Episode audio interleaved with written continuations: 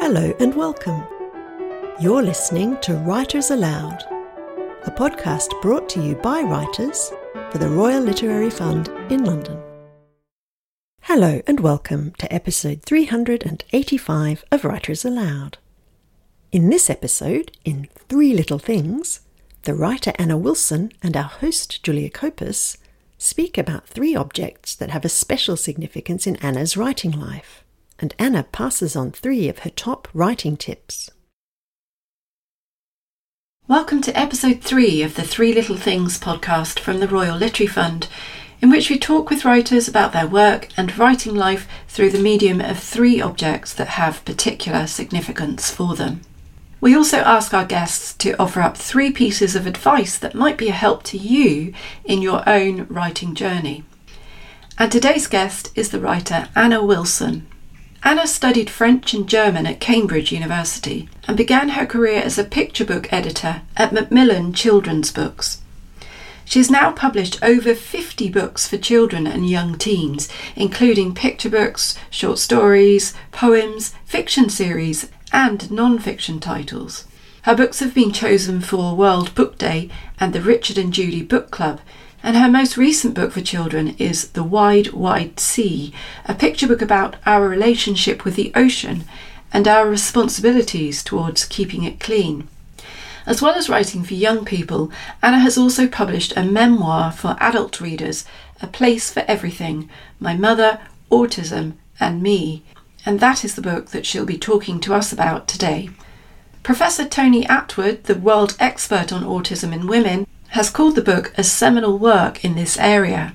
It was also editor's choice in the Bookseller magazine, where it was described as a vividly told and profoundly affecting memoir, and it was featured on BBC Woman's Hour. Anna is currently working on her first novel for adult readers. She lives in Cornwall. Anna, welcome.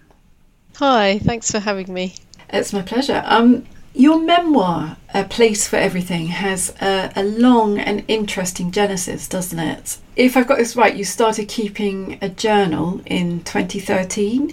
That journal then became a blog, which you wrote in the wake of your father's death, with the excellent title Good Grief.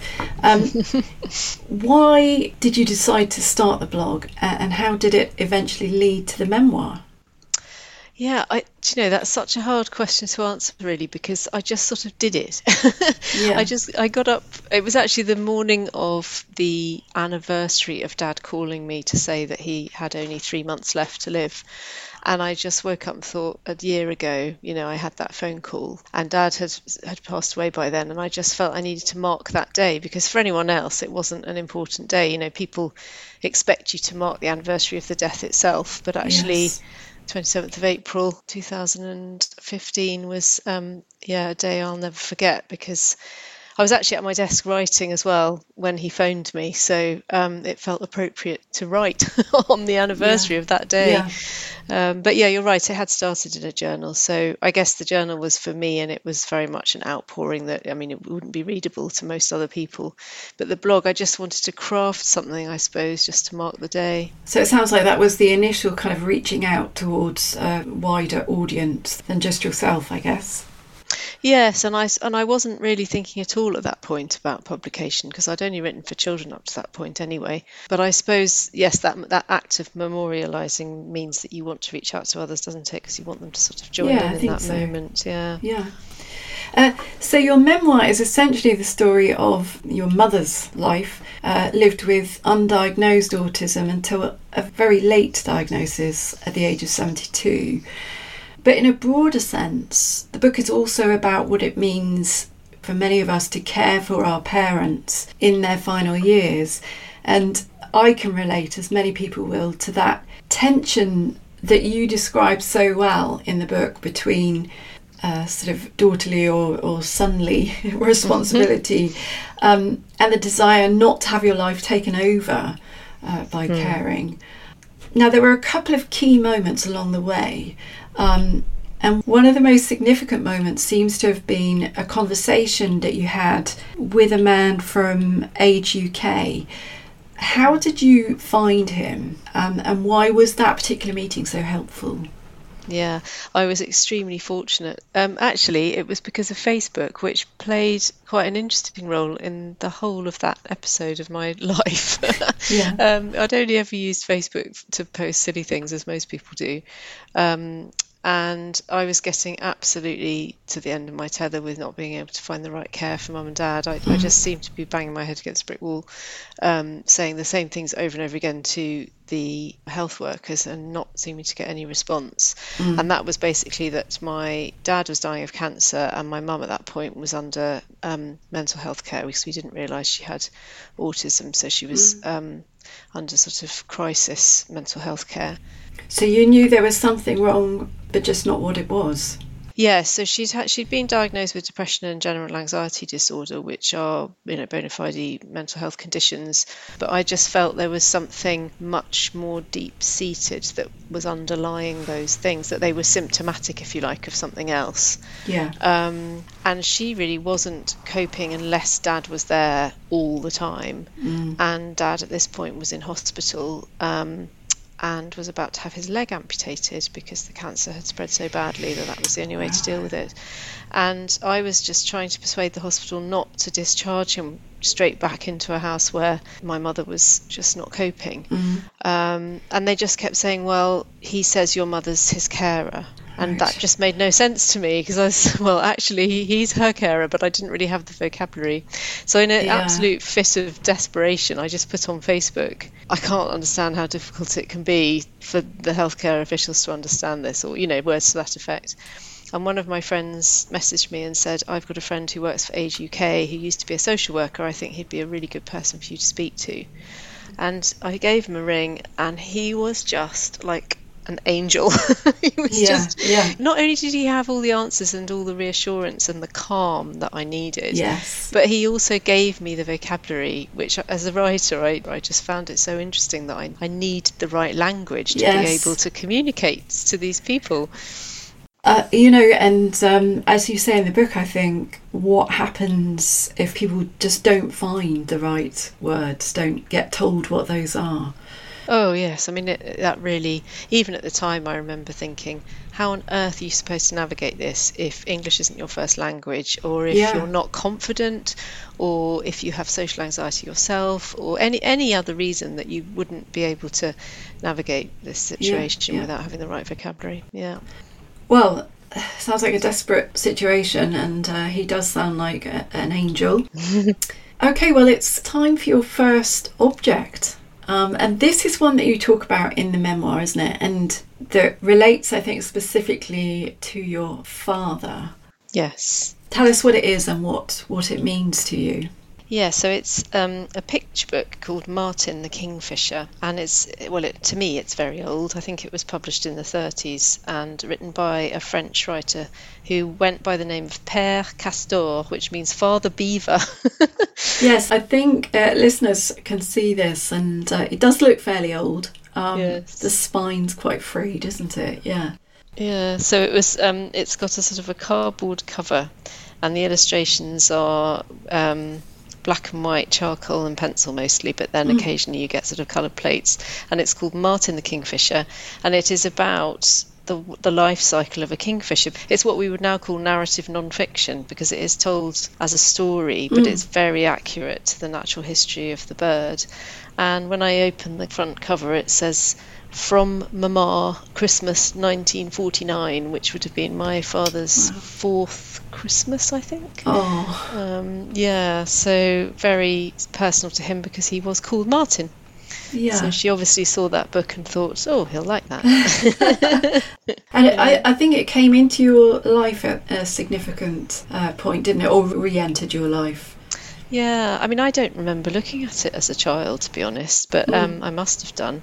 But yes, I, I found it. It was the night that my dad had come back from hospital having had his leg amputated, mm. and he had actually discharged himself because he was so desperate to get home. And then he called me and realised he needed help. So I drove from Wiltshire to Kent to mm. be there and it was a really stressful evening because it was it was just so full of emotion. I was so happy to see him happy to be home, and at the same time absolutely furious with him for having discharged himself yeah, with no care. Yeah. Um, and I spent about three hours trying to get him to bed because I realised that actually he, even though he had lost a lot of weight, he was still quite a big man, and I couldn't get him in and out of bed very easily, and he couldn't really do it himself with only one leg. So it took us a long time to get him ready for bed, and when I finally got him into bed, I just felt this overwhelming urge to treat him like a little boy because he just looked like a little boy, all tucked up neatly in his pajamas. I can see why why this relates to that particular object. So he's gone back in your mind, in a way, to his own boyhood. Yeah. Um, and I, I said to him, I gave him a kiss and I said, Would you like a bedtime story? almost as a joke. Mm. And he actually said, Oh, yes, please. And then I got a bit embarrassed and sort of said, Oh, night, night. And then I went upstairs and found this book in the bookshelf. Oh, wow. By then he'd fallen asleep and I just thought, Oh, I should have read him a bedtime story. yeah, yeah. And in a rather lovely way, I think, it's also inspired a whole new strand of your own writing for children, hasn't it, this book? Yeah, so um, that night I sat on the floor and read the book and thought actually how amazingly similar the life cycle of a kingfisher is to my mum and dad's marriage because they do mate and then stay with each other. Mm. And so I it started a whole sort of train of thought really in terms of my writing. So I, I wrote about it in the eulogy that I gave for dad and then mm. three years later for mum. And I started thinking there's a story here that I could write. So I did write a picture book about the life cycle of a kingfisher. Mm. And it is now going to be published by Nosy Crow and illustrated by Sarah Massini. So that's very exciting. Mm. So I think that book really inspired my change of direction in my writing. So I was always writing fiction before I came across Martin the Kingfisher, and then I, I started writing non fiction. So I've written Grandpa and the Kingfisher, which is um, and well, it's, it's technically a narrative non-fiction book about the life cycle of a kingfisher, but it's also a little story about a grandpa and um, how he sadly dies at the end as well. So it's a bit of a story and a bit of fact about the kingfisher. And the editor I sent it to then encouraged me to write a Nature Almanac. So I now seem to be writing more non-fiction than fiction. Excellent. Well, so it's only near the end of your memoir. It's about five chapters from the end, isn't it? Um, during a meeting with a psychologist after your father's death, it's only then that you first hear the suggestion that your mum might be on the autistic spectrum. Mm. What difference do you think it would have made to have this diagnosis earlier in your life? Mm.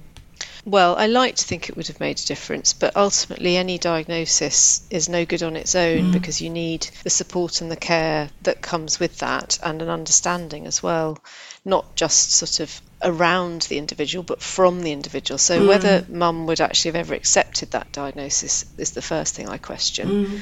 Um, because she was very proud of her intellect. Yeah, so she was a Cambridge graduate like you, wasn't she? Yeah, she studied classics at Cambridge yeah. and really sort of overcame an awful lot of obstacles to get there mm. and was incredibly bright. And yes, she would have fought against any suggestion that there was anything wrong with her mind. I mean, this happened later when people were talking about her mental health. She always said, There's nothing wrong with my mind. it's such a shame that to make the mistake that mental health and intelligence are connected. Oh, of course. Yeah. But I think for that generation, there was an awful lot of well, shame really associated with do with mental health, you know. So for her to have to to face that there was something different about her. I think it would have had to have been worded in a particular way for her to be able to accept it. But if she had, and if she had had the support that we hope autistic people get with, you know, as, as concerns learning coping mechanisms and yes. so on, then it could have made a huge difference. Yes. Yeah. Uh, yeah, I think things are a lot better now than they would have been, you know, when your mother was certainly younger. Um, so, your first object has a strong connection with both your father and your career. It's mm. time now to reveal your second. What is it? Uh, well, it's also really connected to my career. um, although it does come from my childhood this time. So, this is the Puffin Post magazine. And it's um, an edition in 1981 when I would have been 11. It's a very sweet looking magazine, isn't it? Yeah, it's very much of its time with this very sort of chunky bubble writing that we all loved in the 80s yeah. with lots of sort of rainbow colours in and it. the little puffins with sort of speech bubbles coming out of their mouths and one of them saying, yes. Is it our own lost world? yes, yes, or somebody else's. yeah, good question. I absolutely loved the Puffin Club, which was set up by Kaye Webb, who was the publisher of Puffin Books. I was really lucky because my parents just, I don't think I found out about it. I think they must have read the end of a Puffin book and discovered that the Puffin Club existed and thought, oh gosh, you know, this will keep Anna quiet because she goes through so many books. yeah. So, did you meet anyone famous? I did. Um, I met Joan Aiken, who was an incredible influence on me and still is really on my writing. She wrote fantastic adventure stories, my favourite being The Wolves of Willoughby Chase. Um, but I also met Roald Dahl at the same convention. That's amazing. and I still have both their autographs in a little autograph book, which I take around schools and I show children now. And when I show them the Roald Dahl autograph, they can't believe no. it. Um, it's like royalty, isn't it? Exactly. But it is quite funny. He was quite terrifying, and he spelt my name wrong. And when I told him he'd spelt it wrong, he was quite grumpy about it. He'd written Anne, and he scribbled oh, an A over the E. it's a bit of a mess. Oh, what a shame for you. Did you come away sort of feeling less enthusiastic about him, or no, I didn't feel less enthusiastic about him, but I think it's testament to my because I started off as an editor before I became published writer, yes. and um, I think it's a testament to my rather pernickety editor's brain. Yeah. I had the guts to say to Roald Dahl, "You've spelt my name wrong." Yeah, it's so interesting though the difference between a person as a writer and a person as a person, and does that matter, and and so on. Yes, exactly. yeah. yeah. So a Place for Everything ends with a very moving letter to your mother in which you describe, I suppose, some of the ordinary joys of your life, you know, sort of summer walks with your new puppy um, and so on. And a letter in which you address your mother's idea of you of living too much in your head. So, the question I wanted to ask is how did your mum's death affect the way that you think about life, do you think? Oh, gosh, that's a difficult question, but it's a good one. Um, oh, I think it's affected me so deeply. It's bound to, isn't it? I mean, mm. I think um, it's made me more conscious of my place in nature than I've ever been before because I really do see myself as having this one chance of being here and that you know physically I'll go back into nature, mm. as it were. But I'm actually in nature all the time, if that makes sense. Yeah, it does make perfect sense, especially as you live in Cornwall now, don't you? Yes, so we moved to Cornwall shortly after Mum died. It was always a sort of a plan that we would do that, but you certainly feel very much a part of things here. I mean, today there's been the most incredible rainstorm, and, and you, you can't escape it. yeah, yeah. So I think partly that. I think also that um, you know, you do have only one chance to have a go at what you want to do. So I am sort of pushing myself with my writing more than I've probably done before. Um, and, and I'm saying yes to as many things as I can, mm. new experiences, and um, throwing myself into things more than perhaps I did before mm. because I probably wanted things to be too perfect before, and now I'm just having a go at everything. so I've, I've started learning how to surf, which is absolutely hilarious because I can't do oh, it. Oh, brilliant. It's good fun. so do you think your mum was right in some way that you, you were living too much? much in your head? Was there some truth in that? I think I've always lived too much in my head, and I, I still get that levelled at me by my family as well. I think they've just about got to the point where they understand now that if I'm in the kitchen making a cup of tea, it doesn't necessarily mean that I'm in the kitchen making a cup of tea. I might be, yeah. you know, in Panama walking along the canal. Yeah. And I think partly it's because of having a mother with undiagnosed autism, because one of the things that used to happen with mum is that she would have what I now understand to be autistic meltdowns. Mm. Where she would have had a day that had just been too overwhelming for her for whatever reason, and she would fly into a rage. Mm. Um, and it was so destabilizing because you never quite knew when she would fly into a rage. So you might have been out with her at someone's house having tea and she'd have been sweetness and light and a wonderful guest. And then something would trigger something, you know, once we got home and she would fly into a rage. And so my sister and I would scuttle off to our rooms and keep out of the way. I was going to say there's a there's a very scary bit in your memoir where you you spill some ink on a green carpet. Hmm. And it's so well described. That fear that you've just told us about is really communicated in that description mm. of that particular incident. Uh, so I guess that's the kind of moment that you're talking about. Yes, that's right. And actually, in that moment, I was in my room writing in my diary because that's how I sort of learned mm. at an early age to sort of work things out for myself. And then I managed to spill ink on the carpet, and that set off a rage. But could be something even less significant than that. So mm. I think the way I survived was to stay in my room and read and write. And then you do end up being in your head. Yeah, you do take yourself elsewhere. Yes. Okay, well, it's time to reveal your third and final object now. What is it, Anna, and what's its significance? So it is a little ceramic oast house. So for those of you who don't know what an oast house is, it is a house that was built to dry out hops for beer mm. making, mm. and it's very um, typical um, of Kent um, I'm not sure if you find them anywhere else. I think they're the associated particularly with Kent, aren't they? I think so. Mm. So they're round buildings with a little sort of steeple-like roof, yeah. and then a white um, top, which is called a cowl. Oh, is it always white then? The yeah, ah, it's always white. Yeah. Um, I think you can get square oast houses as well, but I remember as a child thinking only the round ones were the real ones. yeah. And the hops would be put in the sort of steeple bit, and um, and that's where they would dry and I, as a child, I just adored them, and I was desperate to live in one. Yeah. And Mum would always say, "Well, it wouldn't work because where would you put the bed? You know, the, the, the, walls aren't flat," which is actually quite an autistic yes, kind is. of reaction. Yeah, yeah. it's not logical to have a house that's round. Yeah. Why would you want to live in it? It wasn't built for that. Um, but anyway, I loved them, and um, there was one near my grandmother's house that had been turned into a cafe, and it had painted on its little roof the words oceans of cream. Brilliant yeah. and my sister and i just loved this idea that this house was full of oceans of cream which of course it wasn't it was just cream teas but uh, yeah. we both had very better than imaginations. yeah, yeah.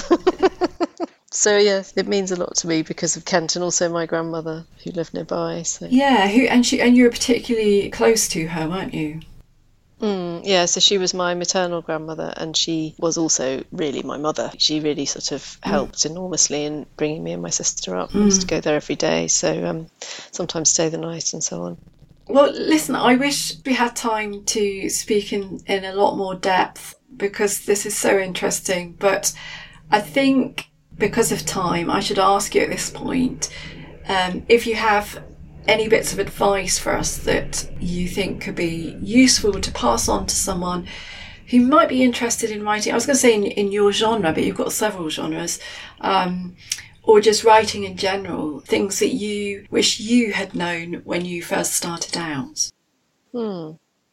Um, well, my first tip is something I suppose I did know in a sort of subliminal way, which is to keep a notebook or a diary, because I've done this ever since I was seven. And um, and and people call it morning pages and journaling, don't they? But for yes. me, it was just writing a little diary, and it it was my way of, as I say, making sense of the world, um, coping with strong emotions. You know, if I had a a particular sort of outburst about something, I would usually write it down and then feel better rather than scream and shout mm, mm or whatever. Mm. Um, and also, it's just really useful writing practice. I mean, I think I taught myself how to be a writer by writing every day. Um, and you can see there it's quite amusing going back and seeing where I've tried purple prose and I've tried a bit yeah. of poetry and I've tried these different things. Um, yeah, because it's important to find out what doesn't work as well, mm. isn't it? Yes. Yes, and definitely sometimes you read it back and think, oh my goodness, you sound really pompous. Why have you written that? yeah. Um, so it's it's a handy like a rough book, really, a sort of a sketchbook where you just try things out. And I suppose in the case of your memoir, if you hadn't been keeping um, a journal when your parents were, were ill, you might never have gone on to write the memoir. No, that's right, because I, I actually was quite faithful to my journal in many ways. I, I transcribed conversations that I'd had mm. with my sister and my uncle and the care workers and so on. Although it's interesting because even in the gap between experiencing something and writing it down, obviously your memory is only as good as it can be on any given mm. occasion. And there was one time where I'd written something about dad giving us a bottle of wine and us noticing afterwards that the label said optimist and we were oh, sort wow. of laughing about well not laughing really just sort of thinking how lovely that was that dad could be such an optimist at a time like that and i got the type of wine wrong my sister said oh it wasn't you know what you said it was it was this other type of wine and I'd noted it down wrong in my journal. oh right. So even that recent memory was uh, was mistaken. Yeah, I think I was so focused on the label and the name yeah. that I hadn't really paid attention to what kind of wine it was. Yeah, yeah. Interesting. Um, so keep a journal. Um, yeah. Anything else? I think carve out writing time because you know one of the things that students say to me when I'm teaching creative writing is you know how do you find the time to write when you've got a job and you've got children and you've got elderly parents whatever it is yeah and I think you do have to treat it like a job I think you have to carve out the time so mm. if you know you've only got three days a week, well, you know, realistically, you're not going to spend every single hour of those three days, but maybe say you'll do every morning mm. or whatever it is. And I found during lockdown actually um, logging on to a writer's room on the internet and just sitting and writing with other writers was a brilliant way of keeping myself on track. You know, tell us about this. Um, so this is a sort of online type of salon or something, is it? Yes, that's right. So um, I'm, I'm sure there's probably lots of them now, but it was quite innovative at the time. It was um, the London Writers Salon, mm.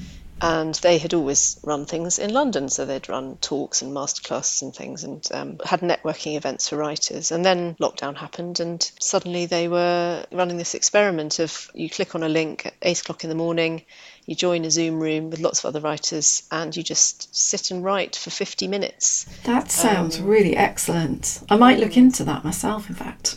oh, I really recommend it. It's yeah. become so popular now, they're running it all around the world. So it's yeah. 8 a.m.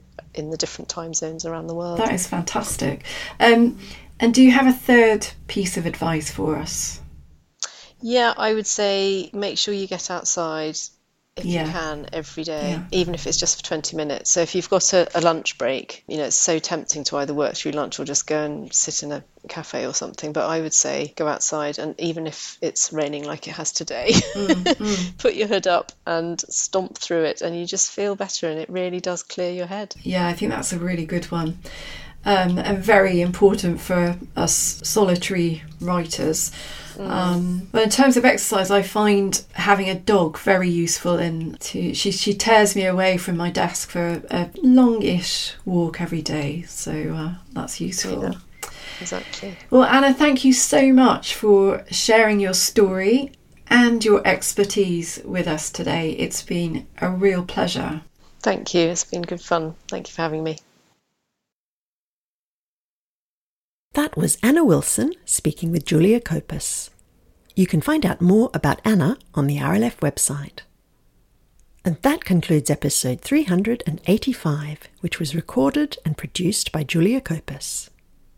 Coming up in episode 386, in Location and the Writer, Linda Hoy is inspired by the Peak District National Park, and Jonathan Edwards shares his love of Newport. We hope you'll join us. You've been listening to Writers Aloud, a podcast brought to you by writers for the Royal Literary Fund in London. To subscribe to podcasts and to find out more about the work of the RLF, please visit our website at www.rlf.org.uk. Thanks for listening.